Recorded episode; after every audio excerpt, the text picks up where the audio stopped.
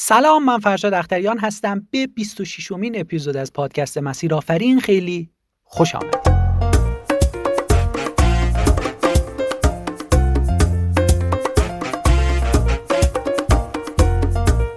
اینجا در مسیرافرین افراد موفق و بهترین کارآفرین‌ها از تجربه‌های کلیدی و داستانشون خواهند گفت که این تجربه‌ها کمک می‌کنه تا مسیر موفقیت شما هموارتر بشه. پس لطفاً تا آخر همراه من باشید.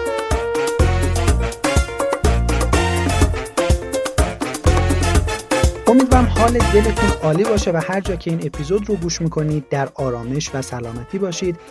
قبل از اینکه من مهمون امروز پادکست رو معرفی کنم یه خبر خوب براتون دارم که تا چند لحظه دیگه براتون میگم. اما تو همین ایام قرنطینه من به همراه یکی از دوستان عزیزم میثم قربانی یک کتاب الکترونیکی نوشتیم به نام در باز کن که در اون چهار تا ایده پربازده کسب و کار آنلاین رو که میتونید از منزل خودتون هم شروع بکنید با جزئیات توضیح دادیم.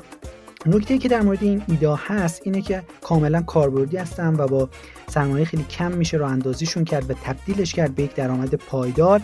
و حالا اون خبر خوب اینه که این کتاب رو میتونید به صورت کاملا رایگان از وبسایت فرشاد اخطریان دات کام و یا وبسایت مسیر آفرین دات آی آر اون رو دانلود بکنید. امیدوارم که این کتاب یه دریچه‌ای رو باز بکنه براتون و بتونید از این ایده‌های آینده‌دار و پربازده استفاده بکنید. اما بریم سراغ مهمون این اپیزود، خانم کارآفرینی که سال نود و دو به همراه همسرشون تصمیم میگیرن که استارتاپی رو در زمینه صنایع دستی و فروش آنلاین اونها شروع بکنن و از این طریق کمک بکنن به صنایع دستی مناطق روستایی ایران و نتیجهش حالا نتیجهش چی میشه؟ نتیجهش یک کسب و کار آنلاینی میشه که تا امروز نه تنها در ایران موفق بوده و زبانزد شده بلکه تونسته به بازارهای کشورهای مثل فرانسه، استرالیا، کانادا، چین هم وارد بشه و در کل چندین میلیارد تومان فروش داشته باشن اونها. بنابراین امروز می‌خوایم در مورد استقلال مالی و قدم‌های لازم برای رسیدن به اون با ایشون صحبت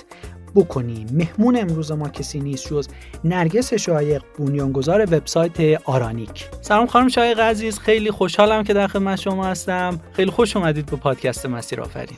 منم سلام عرض میکنم خدمت شما و همه دوستانی که این پادکست رو میشنون و ممنونم از دعوتتون. خواهش می‌کنم. خانم شایق، یه سوالی اول صحبتمون بپرسم ازتون. قهرمان دوره کودکی شما چه کسی بوده؟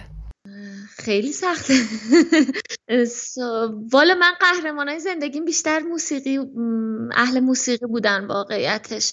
یعنی چون من تمام نوجوانی و اون سنین دبیرستان و اوایل دانشگاه و دوره لیسانس اینا همش فقط تو خط موسیقی بودن. قهرمانای موسیقی زندگی من کسایی بودن که موسیقی کار میکردن. بس بیشتر هنری بودن تا اینکه تجاری باشن. آره دقیقا. امروز میخوایم در مورد همین استقلال مالی و اینها بیشتر صحبت بکنیم و گام‌های رسیدن به اون. اما قبلش یه سوالی که شاید خیلی‌ها رو درگیر کرده باشه، این سوال این باشه که واقعا توش این شرایط که هممون هم میدونیم یه چالش‌هایی هست، یه سری شرایط سختی تو ایران هست، روز به روز این شرایط شاید سخت‌تر بشن، آیا واقعا اصلا میشه شروع کرد و به استقلال مالی رسید یا نه؟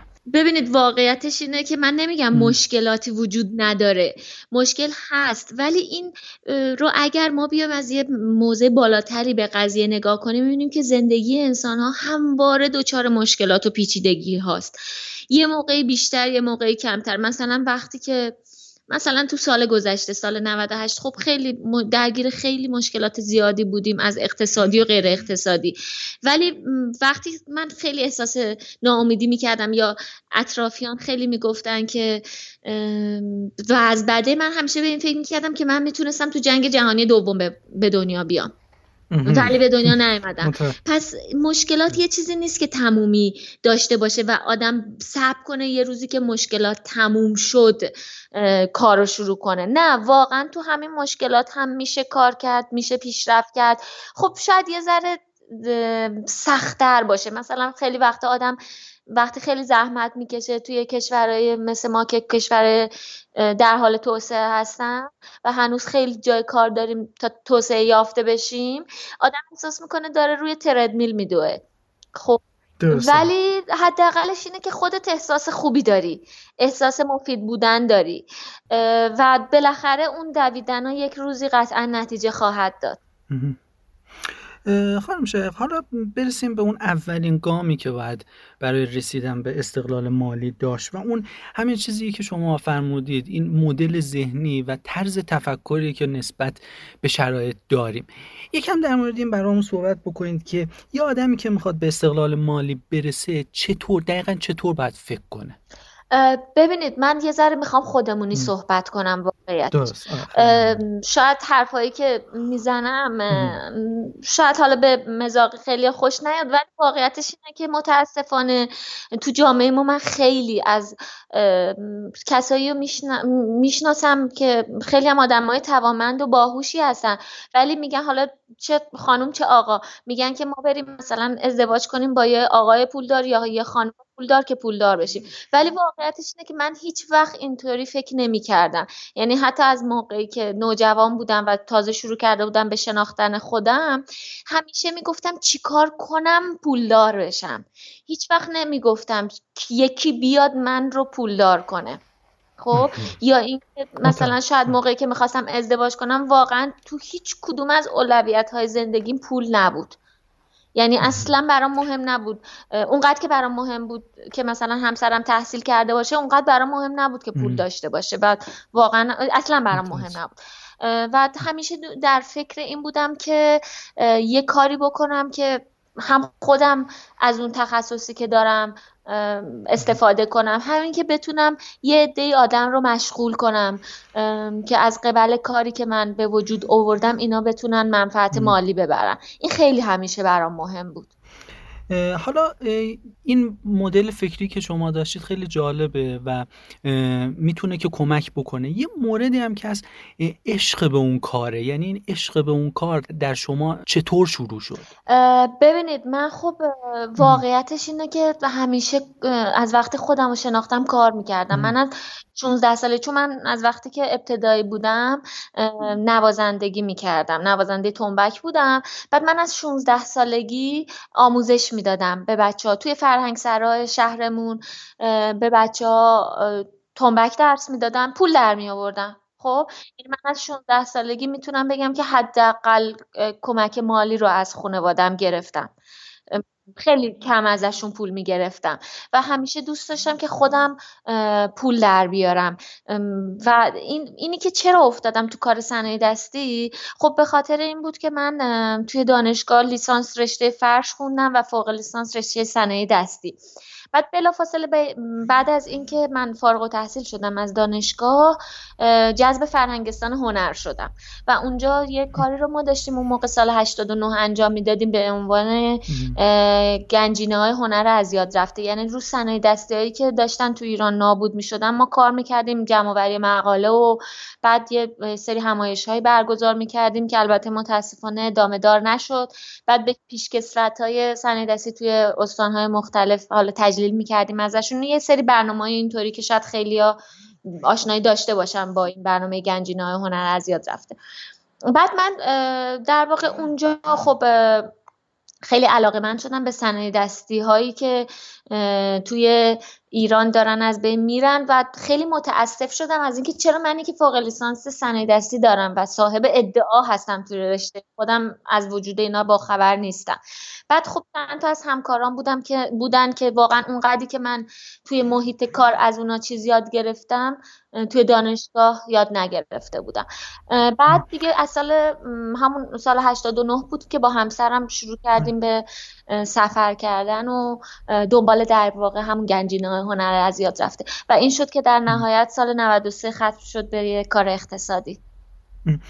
خانم شایق، بله. شما قبلش کارمند بودید؟ بله، من پنج یعنی یک سفر بله. آره، یه سفری رو از کارمندی شروع کردید به سمت کارآفرینی و این یه طرز تفکر میخواد. همین چیزی که الان داریم در مورد مدل ذهنی صحبت میکنیم، به نظر شما این طرز تفکر چطور میتونه که اتفاق بیفته برای یه نفر؟ ببینید، یه بخشش طرز تفکره، یه بخشش ویژگی‌های فردیه. مثلا خب من اصلا آدمی نبودم که کارمند باشم، دوست نداشتم. بعد مثلا تو محل کار ما خیلی آروم بود، من همش بلند بلند حرف میزدم، نمیدونم شیطونی میکردم، بعد همیشه بهم تذکر میدادن. آدمی نبودم که تو چارچوب چارچوب قرار بگیرم. خب یه ذره این بود، یه ذره هم این که واقعا من نمیخواستم کارمند باشم. میگم من دوست داشتم یه کار کاری داشته باشم که مولد باشه، یعنی نه اینکه برم بشینم مثلا ماه به ماه یه پول نفتی که مثلا بودجه فرهنگستان یا هر جای دولتی دیگه هست بیارم بدن بین ما تقسیم کنم منم بگیرم برم خونه. یعنی دوست داشتم که یک کاری انجام بدم که مولد باشه و یه عده دیگه آدمم بیان ازش پول در بیارن به قول معروف. میگم واقعا از روزی که من پامو گذاشتم اونجا هیچ وقت به فکر این نبودم که اونجا بمونم، همیشه به فکر این بودم که زودتر به یک درآمد شخصی برسم و از اونجا بیام بیرون. البته البته واقعا برای من مفید بود اونجا و خیلی تجربه، یعنی معتقدم که کسی که میخواد کارآفرینی کنه حتما اول باید یه مدت کار... کارمندی بکنه، حالا چه جای دولتی چه جای غیر دولتی. یعنی کسی نمیتونه فوری از دانشگاه بیاد بیرون بگه من میخوام کارآفرینی بکنم، باید بره یه جا کارمندی کنه، اتفاقا تو سری هم بخوره همونجور که ما تو خوردیم کار کردن یاد بگیره، بعد بیاد خودش یه کاری راه بندازه. به نظر من این یه اصله. خب در مورد این صحبت کردیم، در مورد این کارمندی به کارآفرینی. بله. حالا یه سری وقتی این سفر رو شما شروع میکنید یه سختی‌هایی هست طبیعتاً، یه ریسکایی هست. با چه طرز تفکری شما خواستید که این ریسک‌ها رو قبول بکنید؟ ببینید واقعیتش اینه ام. که من آدم نازپرورده‌ای نبودم، یعنی میگم من از شانزده سالگی کار کردم، هیچ وقت نبود که بیکار باشم. بعد همیشه این تو ذهنم بود که من باید آدم مفیدی باشم. خب بعد اون ریسک پذیری منافاتی نداره، یعنی همسوه با اون حسی که تو میخوای مفید باشی. اگر میخوای مفید باشی پس نباید بشینی توی چهار دیواری و هی احتیاط کنی که آیا این کارو بکنم آیا نکنم. وقتی میخوای مفید باشی باید با خیلی چیزا بجنگی تا اون احساس مفید بودن به خودت دست بده و این اصلا منافاتی نداره با ریسک پذیر بودن، اتفاقا همسوه باهاش. اگه بخوایم بریم سراغ گام بعدیمون که همون بیشتر مهارت‌ها هستن که میتونن به ما کمک بکنن تو مسیر استقلال مالی، ده. به نظر شما چقدر باید روی مهارت‌ها وقت گذاشت؟ اه... ببینید مهارت ها خیلی مهمن. خب اولا که مهارت ها یه چیزی نیست که توی یه سال دو سال به دست بیاد. آدمی که میخواد کار خوب انجام بده، آدمی که میخواد مفید باشه، میخواد کارآفرین باشه، نباید تک‌بعدی باشه. باید از ادبیات خوبی برخوردار باشه، یعنی دانش ادبیات داشته باشه تو زبان مادری خودش، یعنی بتونه خوب صحبت کنه، بتونه این مطلع. از کجا ناشی میشه؟ آدم باید مطالعه کنه از هر کتابای نمیدونم رمان، کتابای تاریخی، شعر، نمیدونم همه این چیزا مطالعه زیاد باعث میشه که آدم بتونه خوبتر صحبت کنه. وقتی خوب صحبت میکنی یعنی اینکه کلمات زیادی در اختیار داری، وقتی کلمات زیادی در اختیار داری یعنی زیاد مطالعه کردی. خب وقتی همه اینا رو داشته باشی میتونی بری مذاکره کنی، میتونی بری تأثیر بذاری رو آدمای دیگه، میتونی آدمای دیگه رو با خودت همسو کنی. اینه که مثلا یه استارتاپ میتونه با مذاکره بره سرمایه گذار جذب کنه یا میتونه بره دانش بنیان بشه وام بگیره. همه اینا وجود داره. پس نباید آدمای تک‌بعدی باشیم قطعاً اگر که میخوایم مفید باشیم. و به هر حال اون عشق و علاقه به اون تخصص خیلی مهمه، برخلاف اون چیزی که میگن تحصیلات دانشگاهی مهم نیست. به نظر من اون هم مهمه. اینا باید دست به دست هم بده، به اضافه اون چاشنیش که عشق و علاقه است، چون تا عشق و علاقه نباشه آدم نمیتونه خاکخوری ها و سختی های کار رو تحمل کنه. خب یه مهارتی که شما اشاره کردید بهش مهارت فن بیان بود. بله که میتونه برای شما خیلی کمک بکنه. بله. چه مهارت‌های مشترک دیگه‌ای هست برای رسیدن به استقلال مالی؟ اعتماد به نفس خیلی مهمه. اینکه آدم نسبت به خودش اعتماد به نفس داشته باشه. مثلا حتی خیلی جا انقدر اعتماد به نفس داشته باشه که قلوفگویی کنه. البته قلوفگویی با دروغگویی فرق میکنه. یعنی میتونه در مورد کاری که انجام بده خیلی راحت با اعتماد به نفس اقراق کنه، به خاطر اینکه بتونه بقیه رو با خودش همسو کنه، به خاطر اینکه اعتماد بقیه رو به خودش جلب کنه. اعتماد به نفس خیلی مهمه که خب این خیلی‌ها میگن که نمیدونم، من خیلی شنیدم اینو که مثلا خانواده‌هامون ما رو جوری بار نیاوردن که اعتماد به نفس داشته باشیم، در صورتی که این حالا یه بخشش درسته، ولی یه بخش زیادی و خیلی بیشترش تربیتی نیست. بستگی به آدم داره، بستگی به خود آدم داره، اینکه چقدر دانش داره، چقدر نسبت به کاری که میخواد بکنه آگاهی داره. وقتی اشراف کامل رو کاری که داری میکنی داشته باشی، اعتماد به نفس هم خواهی داشت. در مورد اینکه ما بخوایم به استقلال مالی برسیم، یه موضوعی هم که از موضوع سرمایه گذاریه.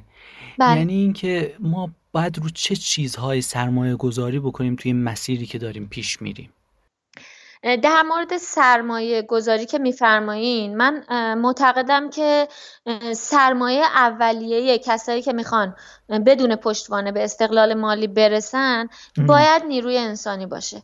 یعنی توانایی خودشون و توانایی آدم‌هایی که میشناسن و میتونن از تواناییشون استفاده کنن. مثلا من خودم همیشه میگم که آرانیک وقتی شروع شد هیچ پولی ما نداشتیم که خرجش کنیم، واقعا نداشتیم. اون سرمایه ما آدم‌های زیادی بود که میشناختیم، مثلا تولید کننده های زیادی که در واقع تولید صنایع دستی میکردن. حتی مثلا اون شرکتی که کار طراحی وبسایت ما رو بدون دریافت هیچ پولی انجام داد برامون، ما آدم‌های خیلی زیادی میشناختیم که اون آدم‌ها دوست ما بودن و ما در واقع سرمایه‌مون اونها بودن. بعد یواش یواش ما سرمایه مالی پیدا کردیم و تونستیم اونو گسترش بدیم. خیلی ها هستن که موقعی که میخوان یه کار شروع کنن فکر میکنن که برای هر کاری باید برن یه نیرو بگیرن، نمیدونم حقوق بدن، بیمه بدن. نه، اینجوری نیست، چون واقعا راه اندازی یه بیزنس عین یه یعنی یه بیزنس که تازه راه افتاده عین یک نهال لاغر میمونه که نباید بهش طوفان وارد کنی. باید از داشته‌ها استفاده کنین تا این یه ذره قوی بشه، بعد حالا خورد خورد ما میتونیم سرمایه مالی و سرمایه اقتصادی هم بهش اضافه کنیم. نکته خیلی خوبه اشاره کرد در مورد این آدم‌هایی که میشناختید و این به نوعی به شما یه, سر... یه سرمایه محسوب میشد. حالا سوال من اینه که چطور میشه همین شبکه ارتباطات رو که یک نوعی سرمایه است برای شما و میتونه خیلی کمک بکنه، همین گفتید آرانیک رو اول کار اینا خیلی کمک کردن، چطور میشه یه شبکه ارتباطی خوب ساخت؟ با روابط انسانی درست. ببینید مثلا ما وقتی که میریم مثلا میرفتیم بوشهر، نمیدونم سیستان بلوچستان، گیلان، استان‌های دیگه، خب وقتی میرفتیم خونه این روستایی‌ها سعی نمی‌کردیم که مثلا مثل یک آدم شهری با اینا برخورد کنیم. ما واقعا به قول معروف باشون قاطی می‌شدیم، باشون دوست می‌شدیم، بعد اعتماد اونا رو جلب می‌کردیم. البته اینم بگم که خب به هر حال اون شغل من توی فرنگستان هنر هنر هم بی، توی این اعتبار تأثیر داشت که اصلا خیلی خودشون می اومدن طرف ما به عنوان مثلا کسی که حالا کارشناس مثلا پژوهشی فرنگستان هنر، خیلی تولید کننده ها خودشون می اومدن طرف من. ولی وقتی ما می رفتیم توی روستاها بین عشایر سعی می کردیم خیلی باشون قاطی بشیم، خیلی خودمونی بشیم و روابط انسانی درست و روابط مالی درست. خب یعنی ما هیچ وقت نگفتیم مثلا اینو بده به ما، بعد مثلا توی پولش بدقولی کنیم یا نمیدونم بد حسابی کنیم. وقتی روابط انسانی درست باشه و بر واقعا بر پای انسانیت باشه، نه بر پای سودهای زودگذر و آنی، این روابط میمونه و مفیده. بزرگترین مشکلی که خانم شایق داشتید شما تو کارتون و حلش کردید چی بوده و چطور حلش کردید؟ ببینید مشکل ما، بزرگترین مشکلی که داشتیم مشکل بسته‌بندی صنایع دستی بود، چون صنایع دستی در واقع یه کالایی که خیلی سایز مشخصی نداره اغلب، بعد اینکه تیراژ تولیدش پایینه و تیراژ تولید بسته‌بندی بالاست، یعنی با هم همخوانی نداره. ما اومدیم یکی از نیروهای تمام وقتمون رو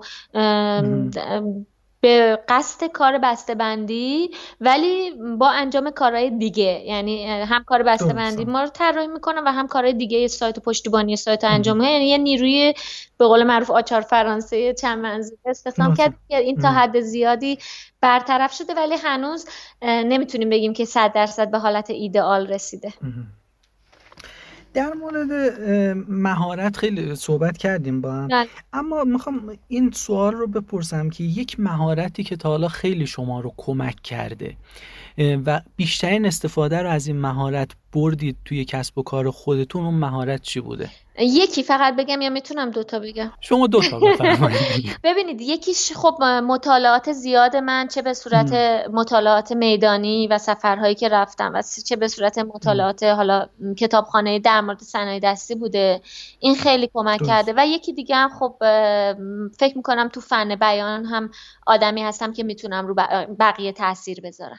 خب سوال بعدی اینه، فرض کنید شما خودتون تو کسب و کار آنلاین هستید دیگه، بیزینستون بر پایه کسب و کار اینترنتیه، اگر یه نفر امروز بخواد یه بیزینس آنلاین رو راه بندازه شما چه توصیه براش دارید؟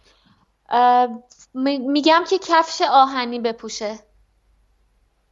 خیلی دوندگی و خاکخوری خیلی زیاد داره و اینکه نباید زود ناامید بشه و نباید دنبال رسیدن به هدف توی کوتاه مدت باشه. به عنوان سوال آخر خانم شایق، یک کتابی رو میخوام برامون معرفی بکنید که خیلی تا الان، چون شما خودتون هم اهل مطالعه هستید، خیلی براتون کمک کرده، حالا چه تو کسب و کار چه تو زندگی خودتون؟